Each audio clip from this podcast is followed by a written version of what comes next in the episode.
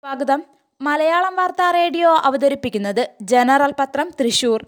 ഇന്ന് രണ്ടായിരത്തി ഇരുപത്തൊന്ന് ജനുവരി ഇരുപത്തി ഒൻപത് വാർത്തകൾ വായിക്കുന്നത് രശ്മി ജയദാസ്. ഇന്നത്തെ പ്രധാന വാർത്തകൾ. സംസ്ഥാനത്ത് കോവിഡ് നിയന്ത്രണം ഇന്നു മുതൽ കടുപ്പിക്കും.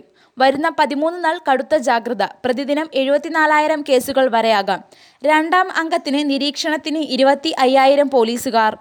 തിരുവനന്തപുരം അടുത്ത പതിമൂന്ന് ദിവസങ്ങളിൽ പ്രതിദിന കേസുകൾ അറുപത്താറായിരം മുതൽ എഴുപത്തിനാലായിരം വരെ ആകാമെന്ന ആരോഗ്യവകുപ്പിന്റെ മുന്നറിയിപ്പ് കൂടി പരിഗണിച്ച് സംസ്ഥാനത്ത് പുതിയ നിയന്ത്രണങ്ങൾ. ടെസ്റ്റ് പോസിറ്റിവിറ്റി നിരക്ക് ഉയരുമെങ്കിലും മരണനിരക്ക് ഉയരില്ലെന്നാണ് കണക്കുകൂട്ടൽ. സമരവേദി ഒഴിയില്ലെന്ന് കർഷകർ. കൂടുതൽ പേരെത്തി. പിന്മാറി പോലീസ്. ന്യൂഡൽഹി. കർഷകരുടെ കടുത്ത എതിർപ്പിനെ തുടർന്ന് സമരവേദി ഒഴിപ്പിക്കാനാവാതെ പോലീസ്. വ്യാഴാഴ്ച രാത്രി പതിനൊന്ന് മണിയോടെ ഡൽഹി ഉത്തർപ്രദേശ് അതിർത്തിയിലെ ഗാസിപൂരിലെ സമരഭൂമിയിൽ നിന്ന് ഒഴിഞ്ഞു പോകണമെന്നായിരുന്നു പോലീസിന്റെ നിർദ്ദേശം. എന്നാൽ ഇത് തള്ളിയ കർഷകർ കൂടുതലായി സമരഭൂമിയിലേക്ക് എത്തുകയായിരുന്നു. തർക്കങ്ങൾ നിലനിൽക്കെ ബി ജെ പി സംസ്ഥാന സമിതി യോഗം ഇന്ന് തൃശൂരിൽ. ഗ്രൂപ്പ് തർക്കങ്ങൾക്കിടയിൽ നിയമസഭാ തെരഞ്ഞെടുപ്പിന് മുന്നോടിയായുള്ള ബി ജെ പി സംസ്ഥാന സമിതി യോഗം ഇന്ന് തൃശൂരിൽ ചേരുന്നു. സംസ്ഥാന ഭാരവാഹികൾക്കും സമിതി അംഗങ്ങൾക്കും പുറമെ വിവിധ മോർച്ചകളുടെ സംസ്ഥാന ഭാരവാഹികളും പാർട്ടി ജില്ലാ പ്രസിഡന്റുമാരും ജനറൽ സെക്രട്ടറിമാരും യോഗത്തിൽ പങ്കെടുക്കുന്നുണ്ട്.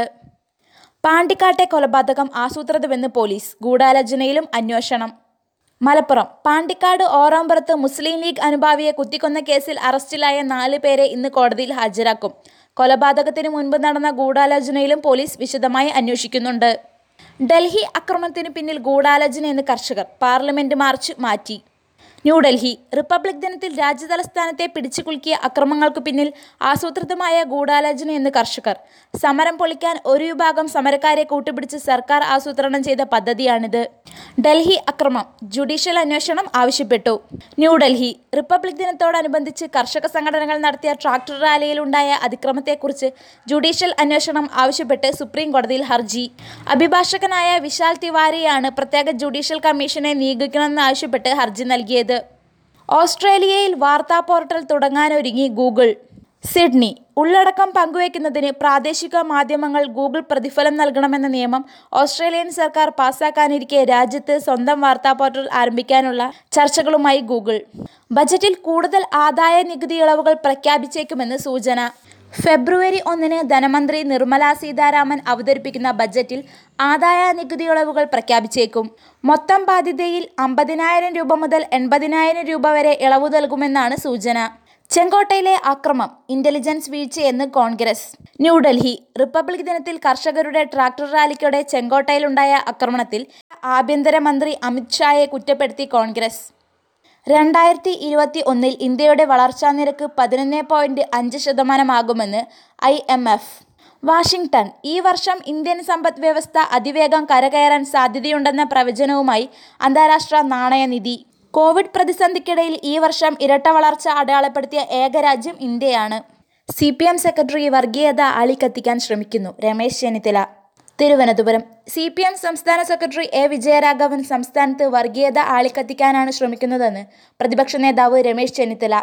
കുതിരാൻ തുരങ്കം റിപ്പോർട്ട് ആവശ്യപ്പെട്ട് ഹൈക്കോടതി. ഒരു ടണൽ തുറക്കാൻ മൂന്ന് മാസം വേണമെന്ന് നിർമ്മാണ കമ്പനി. കൊച്ചി.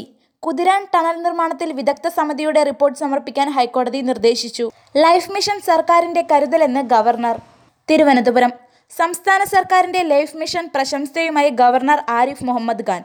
ഭവനരഹിതർക്ക് ലൈഫ് മിഷനിലൂടെ വീടുകൾ ലഭ്യമാക്കിയത് സംസ്ഥാന സർക്കാരിന്റെ കരുതലാണ് വെളിവാക്കുന്നത്. സ്വാന്തന സ്പർശം പരാതികൾക്ക് കൃത്യമായി പരിഹാരം കാണും.